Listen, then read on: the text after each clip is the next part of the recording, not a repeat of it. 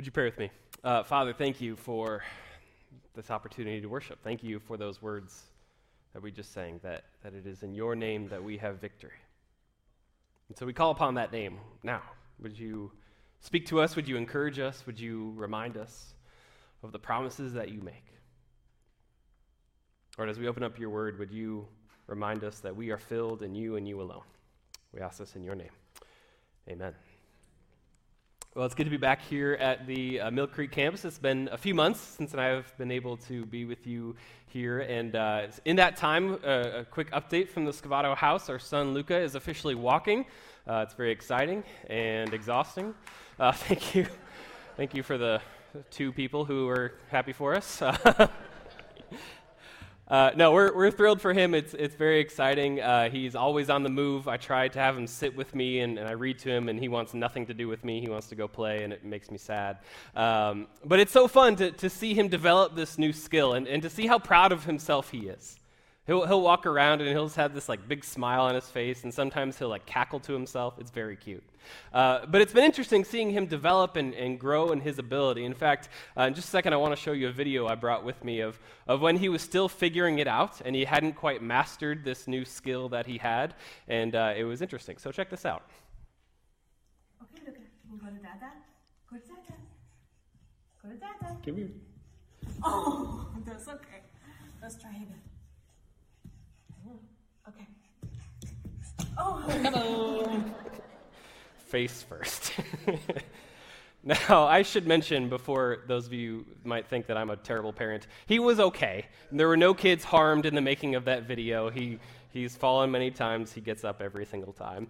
Um, but today, as we continue our, our journey through the book of Colossians, this was the, the image or, or the video that, that kept coming to my mind. Uh, many of you have been tracking with us, we've been working through this, this letter, this, this beautiful letter written to one of the earliest churches in history. This group of Christians that were trying to figure out how to follow Jesus in a world filled with different ideas about what that looked like.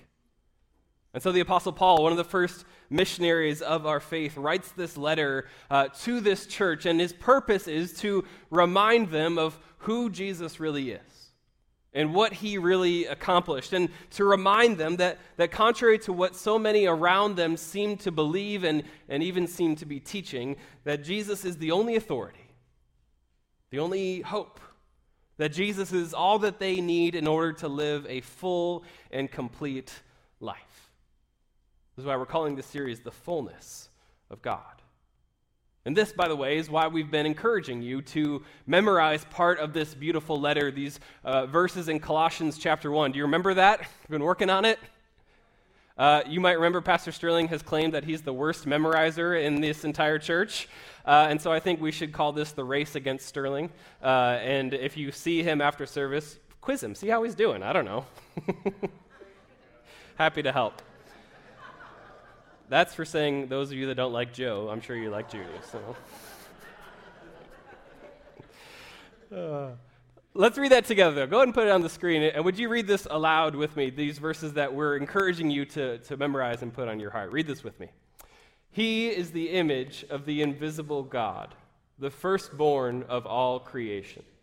For by him all things were created, in heaven and on earth, visible and invisible whether thrones or dominions or rulers or authorities, all things were created through him and for him. And he is before all things, and in him all things hold together. And he is the head of the body, the church. He is the beginning, the firstborn from the dead, that in everything he might be preeminent. For in him all the fullness of God was pleased to dwell, and through him to reconcile to himself all things, whether on heaven, on, earth or in heaven, making peace by the blood of his cross. I can't even read it, let alone memorize it.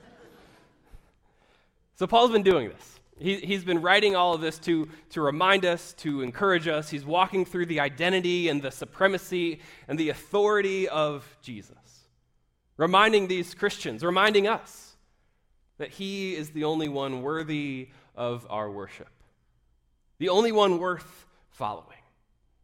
That brings us to our passage today. We see Paul turn his attention to this little church, and, and for the first time, we're going to see Paul give them something to do. The first command in this entire letter is going to show up in our passage today, and this is what we're going to see.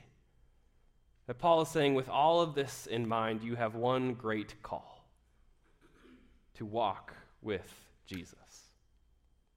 To walk with Jesus, to learn just like my son is learning what it looks like to grow in your ability to walk in his presence, to walk in his power, to walk with Christ himself.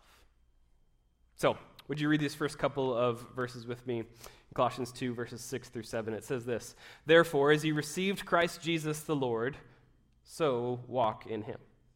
Rooted and built up in him and established in the faith, just as you were taught, abounding in thanksgiving. Recently, I was uh, talking to someone. I, I, told them that, that Judy and I have uh, now been living in our house longer than we've ever lived somewhere in our marriage. We've been married for seven years. We lived in six different places in those seven years. I was thinking back to our, our first apartment. It was uh, a third floor walk up. The, the stairs were outside. Terrible. Uh, most of our neighbors, we are pretty sure, were criminals. Uh, and then there was us, and we were 23 year old newlyweds. I worked a, at a church. I was like, we didn't fit in. Our rent was $600 a month. Can you imagine that? We thought that was a lot. I also told this person that, that I've now been working at Chapel Street longer than I've ever worked somewhere. You guys haven't gotten rid of me yet, praise the Lord. And their response was, was something like, it, It's good to put down roots, isn't it? You know that phrase? To put your roots down? And it is nice, and, and we are grateful. And, and this is what Paul is telling us that when we are in Christ, the same thing is true. That we have become rooted, grounded, built up, established in Look again at verse 7. We see Paul use all these different metaphors, and, and we'll see this throughout our passage of, of Paul using different images to drive his point home to these Colossians. And he's saying that, that when we are in Christ, notice this, we are rooted and built up in him. In other words, when we are in Christ, we have become connected and united and tied together to Jesus himself. That just like a tree depends on its roots to grow, and just like a house must have a firm foundation to stand tall. But the strength of our faith comes not from what is visible, not from what is public, not the good deeds you can accomplish, not the things you can produce, not the fruit of your life, but the root of it the relationship that you have with Jesus. This is what a life of faith looks like a life that is deeply rooted, a life that is anchored and stabilized and grounded, a life that gets its nourishment, not just from one half hour sermon a week, but from a daily and devoted and personal relationship with God. This is what Paul is saying to these Colossian Christians that, that all of us have a choice to make that we all must choose what it is we will put our roots down in. Not when it comes to buying a house or raising a family, but, but what is it that we will be anchored to? What is it that you are utterly reliant on for the nourishment of your mind and your soul? Where is it that you turn when you are in need of hope or of wisdom or of rest?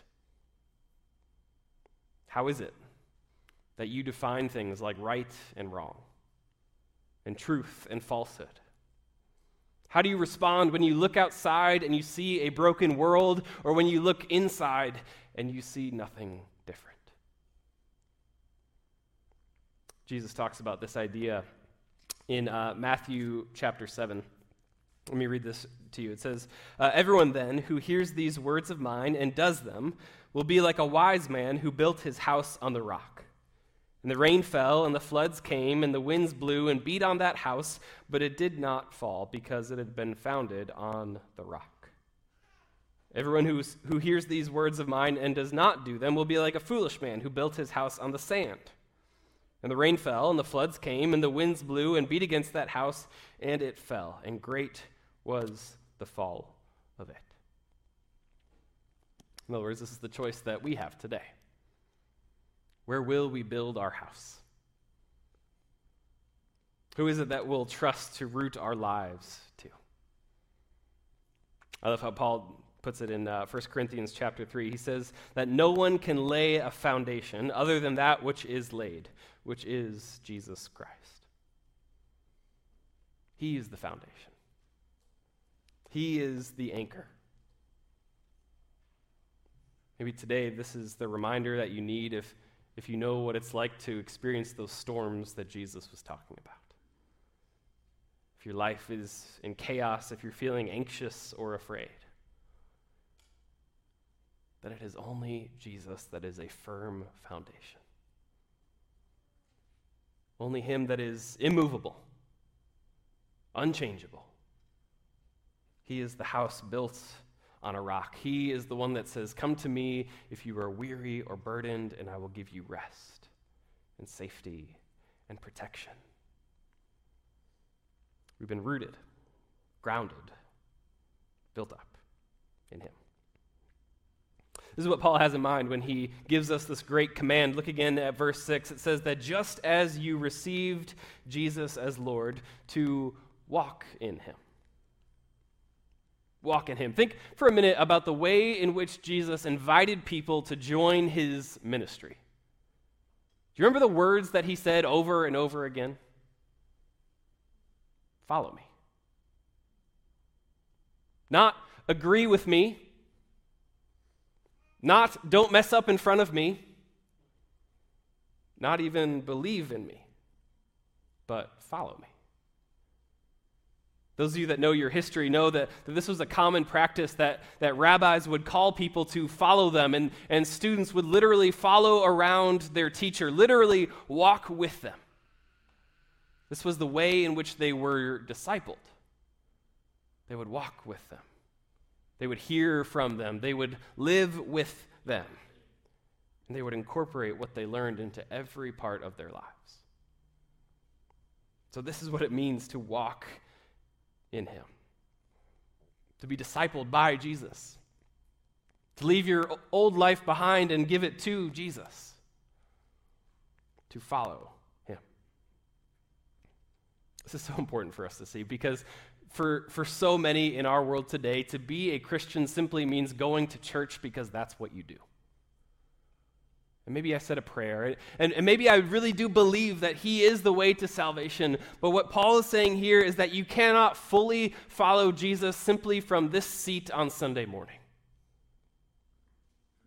We are to follow Him at work on Monday and with your family on Tuesday, and in your community, and with your neighbors, and by the way that you speak, and the way that you give, and the way that you serve, and in every part of your life. This is what it means to give your life to Christ.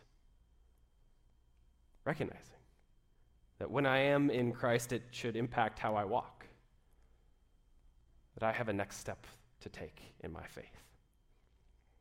It's cute, isn't it, to, uh, to see my son stagger around as he learns this new skill. But what was striking to me watching that video just now is, is just how far he's come in the last month or so since I took that video. It would be concerning if he hadn't gotten any better, wouldn't it? And this is what Paul is saying is that this is what it looks like to walk with Christ. Recognizing that I have a next step to take that I have been called to grow in my walk. That I can look back and see and, and say that I'm not perfect and I haven't arrived and it's all because of Him, but I can see the ways in which God is changing me and transforming me and making me more like Him. This is why we encourage you to do things like memorize Scripture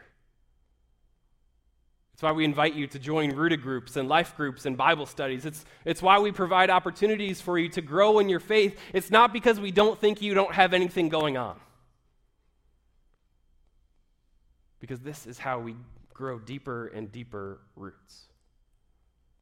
And how our lives become established and our hope becomes fixed on who He is. So, what about you? What's your next step to take? What opportunity has God given you to grow and walk and become more like Him? All of us, whether we're just learning how to walk or we've been doing this for a while, we all have a step to take. Okay, that's the first thing. Here's the next thing that Paul is going to teach us that we are to be filled with Jesus, to be filled with Him. Uh, shortly after uh, Judy and I started dating, I came to realize something about her, um, which is that she is more susceptible to advertisements than anyone I've ever met in my life. She loves a good commercial. She truly believes that these companies care about our well being. they don't. Um, we're talking about buying a new car at some point, and every car commercial that we see, she is sold. Like, that's the one. If it was up to her, we'd have a fleet of cars, I think. Uh, we watched that show Shark Tank. You ever watch that show? And they bring all these, these products and things that they want investments for. And every product that we see, she's like, should we get that? And it's like, a, like an alarm clock that also makes bacon. And it's like, no, we should get two, obviously. so, one of my jobs as husband is to keep her from buying stuff that we don't need. So, let me just say that if you are a salesperson or if you have one of those side hustles, you stay away from her, okay? it's too easy and it's not fair. This, though, is what we see from, from Paul. Look at these next several verses in Colossians 2, verse 8. It says, See to it that no one takes you captive by philosophy and empty deceit, according to human tradition, according to the elemental spirits of the world, and not according to Christ. For in him the whole fullness of deity dwells bodily. And you have been filled in him, who is the head of all rule and authority. In other words, here's Paul's warning to the Colossians that there are people in your midst who are coming to you and they are selling you this vision. And they are making you this promise and they are giving this claim that it is not enough to have Jesus. You can have him, that's okay, but, but here's what you need to add. Here's this philosophy, this tradition, this spirit, this God. This is what you need to really have a full and complete life. Paul's saying this is why it's so important that you walk with Jesus, that you're rooted in Jesus, that you are built up in Him so that you can see with clarity what this truly is. Nothing more than emptiness and deceit. So, this is Paul's argument. This contrast that he makes that Jesus and the world both make the same promises. Both promise fullness. Both promise satisfaction. Both promise joy, wholeness. And Paul's saying it is only Jesus, only the fullness of God Himself that can bring those things into your life. Look again at verse 8. He's saying to us, Make sure that you are not taken captive. Literally, don't get carried away. Don't let your faith become kidnapped when you hear arguments and philosophies and traditions that try to separate the promises that God makes from God Himself. We experience this every single day, don't we? We are surrounded by a world that tells us what we need to live a full life. Bombarded by messages about all the stuff that we must buy, and the freedom that we deserve, and the control that we must have that tells us that we should pursue our own happiness at any cost. We live in a world that tells us that we are at the center and we are on the throne and that anything that holds you back from experiencing what you want to experience and doing what you want to do is outdated and harmful and must be left behind. And Paul is saying, do not be deceived. Everything other than the gospel of Jesus is a promise that will never be fulfilled. Don't be taken captive. Uh, last night, I had the privilege of hearing our new uh, pastoral resident, Blake Glosson. Some of you have met him. If not, you'll meet him soon. We're excited to have him. And, and he was preaching his first sermon uh, last night on this text. And, and he was talking about this idea, and he quoted Jim Carrey, the great philosopher of our time. And as soon as he said that he was going to quote Jim Carrey, I got real nervous because I didn't know where he was going. Uh, but, but this was the quote. He says, I think everybody should get rich and famous and do everything they ever dreamed of so they can see that it's not the answer. That's pretty good, Jim Carrey.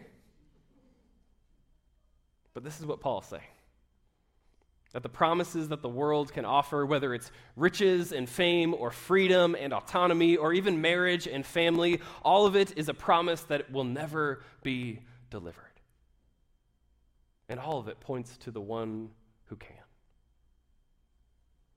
Jesus is the fulfillment of every promise that every politician has ever made, that they will be the ones to bring order and justice and peace. Jesus is the fulfillment of every longing in our heart to love and be loved, to know and be known. Jesus is the fulfillment of the purpose that you seek when you have those moments when you question what all of this is all about. He's the one in whom the fullness of God dwells. And we are filled in him. This is what the gospel proclaims that if Jesus is enough and if I am filled with him, then there's nothing else that I need. I don't need to prove myself.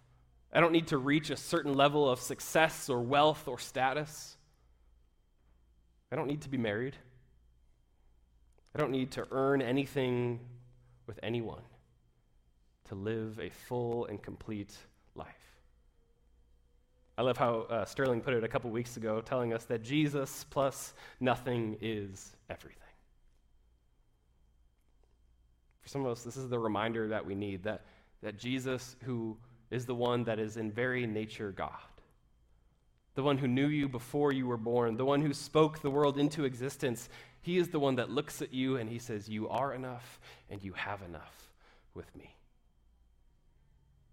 Who are we to disagree with that? We'll close with this the last thing that Paul teaches to be alive with Jesus. To be alive with him. Let me read the last several verses. This is going to be a lot. I'm going to warn you ahead of time. We'll get through it. Verse 11. In him also you were circumcised with a circumcision made without hands. Told you. By putting off the body of the flesh by the circumcision of Christ. Having been buried with him in baptism, in which you were also raised with him through faith in the powerful working of God who raised him from the dead. And you, who were dead in your trespasses and the uncircumcision of your flesh, God made alive together with him, having, for, having, having forgiven us all our trespasses by canceling the record of debt that stood against us with its legal demands. This he set aside, nailing it to the cross. He disarmed the rulers and authorities and put them to open shame by triumphing over them in uh, back when I was a kid, I remember being at school one day. I think I was probably in first or second grade, somewhere around there, and, and I was out on the playground, and some kids had started to make fun of me and tease me and uh, a little bit. And I, and I, remember this so clearly that they were just following me around the playground. And I was like seven, and I was sad. Uh, and, and, I was kind of just walking around trying to avoid them, and, and out of nowhere, my older brother shows up. My brother's two years older than me. Now that we're in our 30s, that's not a big deal. But when you're a first grader, a third grader is like an adult. Like, I'm not even allowed to look at third graders at that point. They're too powerful. and so, my brother, I remember this. He, he goes up to them and he tells them to stop. And, and I remember this in part because my brother had said and done way worse things than what these people were doing to me. Like, uh, but that's how brothers are, right? Like, I can do this, but you can't. and sisters, apologies. I remember feeling that way, though, and, and, and seeing him say those things and, and those kids never bothering me again. And I felt invincible that day because a third grader is on my side. This is the picture I think that we should have in mind reading these final verses. Notice this that, that Paul again uses one metaphor after another to make his point. It's a, it is in Jesus that we triumph, Jesus that brings us victory, Jesus that gives us our protection. This is what he's saying that before Jesus, you were empty and dead and buried and unclean and defeated, and it is the fullness of God that makes you alive. That it is God that brings you victory. This is what he's saying in these verses you can see on the screen in verse 11 and 12. He, he points to these two symbols, to circumcision and to baptism, and he's saying that that when you are in Christ, two things happen. Two realities are true that you belong with Christ, and that you are alive with Christ. You belong to Him, you're made clean by Him. And He makes dead things alive. This is what we declared over you. If you've been baptized here at Chapel Street, we, we put you in those waters and we said that you are buried with Christ in baptism. And we brought you out and we said that you are raised with him in newness of life. This is true of you. If you've put your faith in Jesus, you are a new creation. The old is gone, the new has arrived. I love how Paul ends this section. This is what we'll close with today. Look again at verses uh, 14 and 15. See that Jesus canceled the record of debt that stood against us with its legal demands. This he set aside, nailing it to the cross. He disarmed the rulers and authorities and put them to open shame by triumphing over them in him. Pause here for a moment. Leave it up for, for just a minute, these, these two verses, and, and notice with me all of the things that Jesus does in these two verses. Notice this because all throughout church history, scholars have argued and wondered and theorized about what specifically Jesus did, about what specifically brought us salvation.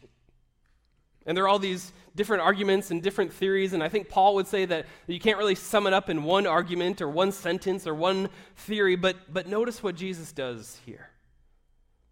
He cancels our debt, He nailed them to the cross, He disarmed the rulers. He put them to shame. And it is all of that that gives us victory. We're told that we have triumphed in him. Paul here is using uh, military language, the, this tradition that the Romans had where when they would have a, a military battle victory, they would take those that they had defeated and they would parade them around their city, mocking them putting them to shame, all to give glory to the one who brought about that victory. This is what Jesus offers to do for you. That Jesus, right now, today, longs to bring you victory, to declare you one of His, to mark you clean. On the day in which you put your faith in Christ, what is written here is what happened to you. What happened back then, what Paul is referring to when he talks about this uh, record of debt, is this practice where anytime a, a payment was owed or anytime a crime was committed, committed uh, it was written down. And oftentimes, what would happen in crucifixion is that they would take that record and they would nail it to the cross so that anyone looking could see what that person had done. Remember what was written on Jesus' cross, King of the Jews. This is the record of debt that Paul is referring to. Proof that payment was owed. Proof that something needed to be reconciled. And what Paul is teaching us today that every one of us had a record of debt. Every one of us had a record with two words written down guilt and shame. Guilt for all the sin all the stuff that I wish I hadn't said, all the things I wish I hadn't done. Shame for all the lies that I believed, all the promises that I wished were true that turned out to be nothing but empty deceit. And this is what the gospel declares that Jesus, in an act of love and mercy and grace, took those things to the cross and said to them, No more. They are under my protection they are free and alive. They have triumphed over you. This is the invitation that God gives to you today into a victorious life, a life free of guilt, a life free of shame not because of anything that you have done, but because you are under his protection. You belong to him. This is the life that God wants us to live. A life filled not with cheap traditions and empty deceit, but a life that is rooted and grounded and established in the one who loves us. This is what the gospel declares that when we walk with Jesus, when we are filled in Him, we are made alive both now and forever. And this is what we remember today as we come to the table for communion. We do this. We're told that the, uh, the time that Jesus instituted this practice, he was with his disciples and, and he took the bread and he said, This is my body, which I break for you. This cup is a new covenant, a new promise. This promise is the one promise that will be ultimately fulfilled forever that we are connected, united, if you put your faith in me. So I want to invite the worship team to come up as we prepare our hearts for communion. If you're new to Chapel Street or haven't been a part of communion here, we believe that, that this is not our table, but God's table. If you have a relationship with Him, you're welcome uh, to be a part of this. Uh, in just a moment, I'm going to pray, and then when I do, I'll invite you to come up. We have the elements here. Uh, and I'll invite you to come up and take them and, and head back to your seat. And just to take a moment to reflect, to examine your heart, to have a moment of peace with your Savior. And when you feel ready, you can take those elements on your own as we continue in worship. If you're unable to make it up to the front for any reason, our ushers are in the back. Put your hand up and they'll make sure that those come to you. Now, would you pray with me? Heavenly Father, thank you. Thank you for the promises that you make to us. That you are with us and that we are with you. Thank you for the protection that you offer. Thank you for the life that you invite us to, a life free of guilt and free of shame. Lord, as we come to your table, would you allow us to examine our hearts, to seek you, Lord, I pray now specifically for those that are questioning if you're even here, that don't know how to find you. Would you show up in this moment, even now? Help us to remember you now and forever. Amen. Amen. As always, if we can be praying for you, anything going on in your life, our prayer team will be available here at the stage. Talk to Pastor Sterling and I. We're, we're honored to do that as well. Uh, if you came prepared to give, we have generosity boxes in the back. You can give online. We're so grateful for those of you that do that as well. Uh, and for today's benediction, I want to read to you uh, a prayer from the book of Ephesians that Ali actually read earlier in uh, today's service. This is uh, Paul's prayer and our prayer for you today that Christ may dwell in your hearts through faith that you, being rooted and grounded in love, may have strength to comprehend with all the saints what is the breadth and length and height and depth, and to know the love of Christ that surpasses knowledge, that you may be filled with all the fullness of God. Go in that love today. Amen.